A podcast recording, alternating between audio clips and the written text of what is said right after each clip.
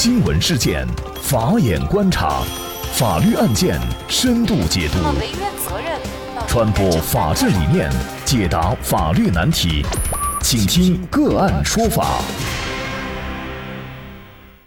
大家好，感谢收听个案说法，我是方红。今天呢，我们跟大家来关注七岁女童学校内疑遭猥亵，家长校门口下跪求公道。综合《春城晚报》和《楚天都市报》的报道，云南昭通一名七岁女孩疑在就读的寄宿学校宿舍里遭人猥亵受伤。目前，当地警方对此进行了立案调查。一月十号，当事女孩的母亲杨女士告诉《楚天都市报》记者。他们是昭通市宜良县的农民，夫妻都在广东佛山打工。七岁的女儿小雨留在宜良县的一所全封闭寄宿制民办学校——昭通市昭阳区文野学校读书。二零二零年十二月二十三号晚上，在广东的他突然接到女儿老师的微信，称小雨眼睛红得很，病得很严重，可能要做手术，让他们赶紧来学校一趟。两天以后，杨女士就从广东赶到了文野学校的宿舍。看见女儿的脚上生冻疮，右眼红肿，走路蹒跚，不时咳嗽。当晚，她意外发现女儿隐私部位红肿流液，伴有瘙痒和疼痛。在母亲的再三追问下，小雨怯生生地说出了背后发生的隐情。大约十多天前的一个周一中午。他在学校食堂吃完饭以后，一个瘦瘦高高、留短头发的陌生男子突然叫他回宿舍睡觉。看见这个恶狠狠的男子以后，他吓得赶忙跑回宿舍。平时是他和几个同学跟一个老师一起住的宿舍，当时只有他一人。随后，这个男子来到宿舍，说了一句：“不准哭，不准喊，喊我就抓走你。”便掀开被子，用手去对他进行了猥亵。小雨被吓得不敢哭喊，事后下体和床单上都是血，下体痛得厉害，却不敢跟老师和父母说。震惊的杨女士当晚找到了文野学校副校长张晨和另外两名老师，把小雨送到昭通市第一人民医院进行检查，并把怀疑女儿遭受性侵的情况告知了医生。杨女士向楚天都市报记者出示的一份昭通市第一人民医院门诊病历记录中显示，初步诊断急性外阴炎。杨女士说，当时学校的一名老师让他们保密此事，称传出去会对女儿不好。熊先生说，学校对孩子是尿裤子导致的下体感染。杨女士跟丈夫商量以后，还是报了警。杨女士和丈夫到学校要求查看监控视频，学校回复称，超过十天的视频已经被后来的监控信息覆盖。杨女士提供的一份立案通知显示，二零二零年十二月二十七号，昭通市公安局朝阳分局对小雨被猥亵一案立案侦查。担心女儿身体还有其他的不良后果，杨女士和丈夫希望带她到成都的大医院进行检查，却遭到了学校的拒绝。杨女士称，学校的负责人还否认小雨在学校内遭到了猥亵。杨女士认为，女儿是在学校宿舍内被人侵害的，不管凶手是谁，该校都负有不可推卸的责任。一月九号中午，杨女士夫妻二人带着小雨来到了学校门口，希望和校领导进行沟通，却被学校保安拦在门口，不让入内。无奈之下，杨女士丈夫在校门口下跪，希望校方给女儿一个公道。张晨表示，到目前为止，他们也不知道小雨病情的原因，需要警方等部门的最终调查结果来证明。他们也希望能够早日知道这个调查结果。对于小雨父母关于监控被覆盖的疑问，张晨回应：按照朝阳区教育主管部门的要求，学校的监控设备最少要能保留一个月的监控信息。可是目前他们学校的监控设备只能保存最近十天内的监控信息资料，这是学校的过错，但不存在人为的。破毁情况。现在呢，他们也正在配合警方对这些被覆盖的监控信息进行恢复。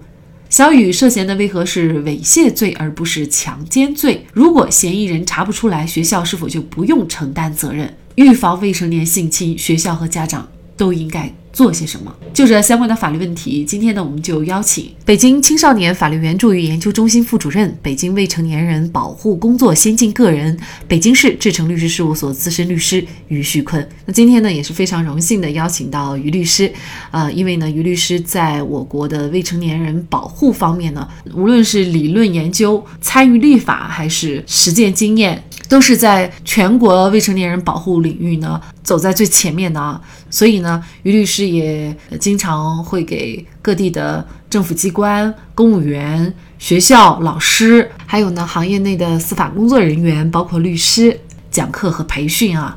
那这次呢，呃，也非常的高兴能够邀请到于律师。于律师您好，你好，方老师。嗯，非常感谢于律师啊。根据家属出具的这个立案通知书啊，我们可以看到，这个行为人涉嫌的呢是猥亵罪，而不是强奸罪。嗯，为什么呢？因为我们现在对强奸的定罪呢，主要还是采用插入式的。那么他这次可定猥亵呢，可能从目前，比如说小女孩的描述来看呀，或者从目前初步了解到的情况呢。可能还没有到达强奸的这种情形，所以按猥亵来进行立案侦查。当然，如果随着案情进一步侦查，能了解到更多的信息，如果确认小孩子、小女孩儿呃有这种被强奸、被奸淫的这种行为呢，也可能会转成强奸。那您说的这个插入式是指一定是性器官的插入，还是说其他的插入也算是强奸呢？我们现在呢，主要还是按性器官的插入。像我们有一些比较极端的案件，虽然没有性器官的插入，但是有有一些女孩子可能被用木枝啊、石头啊，或者是手指其他的这种外力插入，实际上对女孩子造成的伤害也比较严重。有一些可能处女膜破裂呀，有一些出血呀、被感染呀。伤害后果更严重，但是从目前我们的这种刑事的司法实践来看呢，还是按性器官插入来说的。当然，我们现在刑法十呃十一修正案呢，对这种严重的猥亵行为呢，也做了这种加重处罚，也是有利于对未成年人的保护的。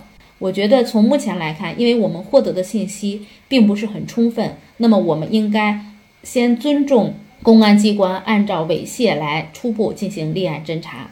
后续呢，再根据案情进展来看，要不要转成强奸的立案？其实这个猥亵和强奸，应该强奸罪的这个处罚的力度比猥亵要大很多，是吗？是的，它起刑点是不一样的，强奸要重。但是呢，我们会看到学校一系列的处理和态度，确实是让人挺气愤的啊。如果这个嫌疑人查不出来的话，学校嗯，是不是就不用担责了呢？其实这也是很多人在关心的问题。从我们现在的规定来看呢，法律层面没有做出规定，但是在一三年的时候，就是最高院、最高检、公安部、司法部发布了一个关于就是专门性侵害未成年人违法犯罪的这个意见，里面第三十二条，这里面专门规定了，就是如果这个未成年人在幼儿园学校受到了这种性侵害。那肯定就对这孩子的身体呀，或者心理呀，都产生了影响。那么呢，学校也应当赔偿责任。也就是说，如果这个小女孩和她的就是父母啊，向法院提起诉讼，要求学校承担赔偿责任，那么法院呢，要依法进行审理，而且要依法进行支持。所以有可能学校也是要赔偿责任的。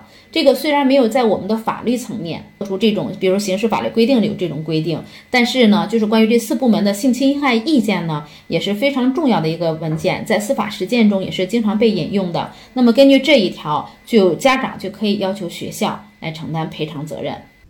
这个赔偿责任显然就是对于孩子的所受的伤害来说呢，他完全没有办法弥补。为什么我们说这个学校的做法很让人气愤哈？就是，嗯，学校一名老师呢，他知道这个事情以后呢，他还跟学生家长说，就是要保密，呃，传出去会对女儿不好。但是家长认为呢，是其实是担心影响到学校。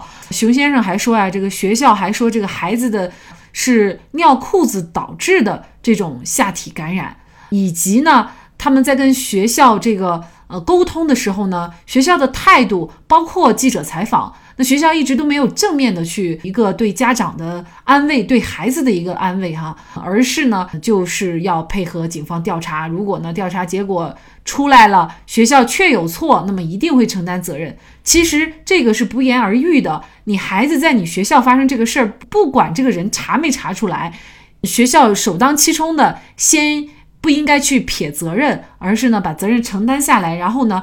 自行的去检讨，到底学校在孩子的这个安保义务方面和管理方面啊存在哪些漏洞，积极整改，而是呢，呃，就是一个自己在做这个爱国卫生运动，就把记者给打发了啊，呃，所以呢，一系列的态度，我们都感觉这个学校对于孩子受伤这一事情呢，他的态度是非常非常不端正的。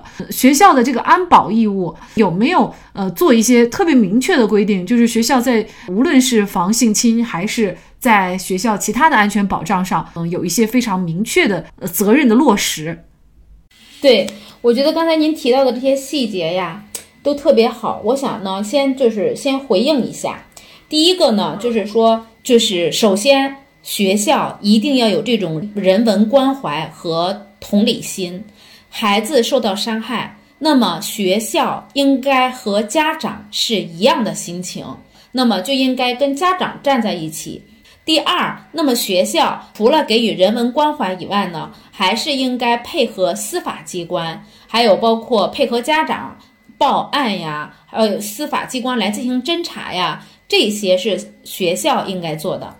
第三呢，学校说要让家长保密，但是另一个方面呢，其实其实这也是对未成年人隐私权的一种保护。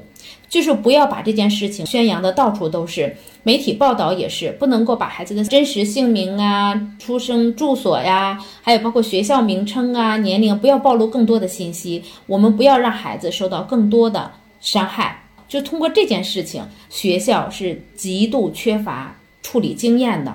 今年六月一号将要实施的这个《卫保法》呢，就有明确的规定，就是专门针对校园性侵害。性骚扰的问题呢，有这种规定。首先，就是要建立这种预防性侵害、性骚扰的工作制度。比如说，我们要怎么来应对呀？嗯，怎么来预防啊？怎么来开展工作呀？第二个，学校要有强制报告义务，是什么意思呢？只要发现这种孩子受到了性侵害、性性骚扰，那么呢，学校。绝对不能隐瞒，必须要进行报告，像公安机关呀，像教育行政部门啊，你还配合司法机关要进行依法处理。第三点，那我们除了建立这种制度，还有报告意识。第三点非常非常关键的是什么？要开展这种预防性侵害、性骚扰的性教育，我们要告诉孩子怎么做。要让他们自己学会出现这种情况的时候来怎么应对。当然，你要结合不同的年龄。第四个就是，如果发现了这种性侵害、性骚扰，学校首先想到的不是说维护学校自己的声誉，也不是说怎么把这件事情给压下来，想的应该是什么？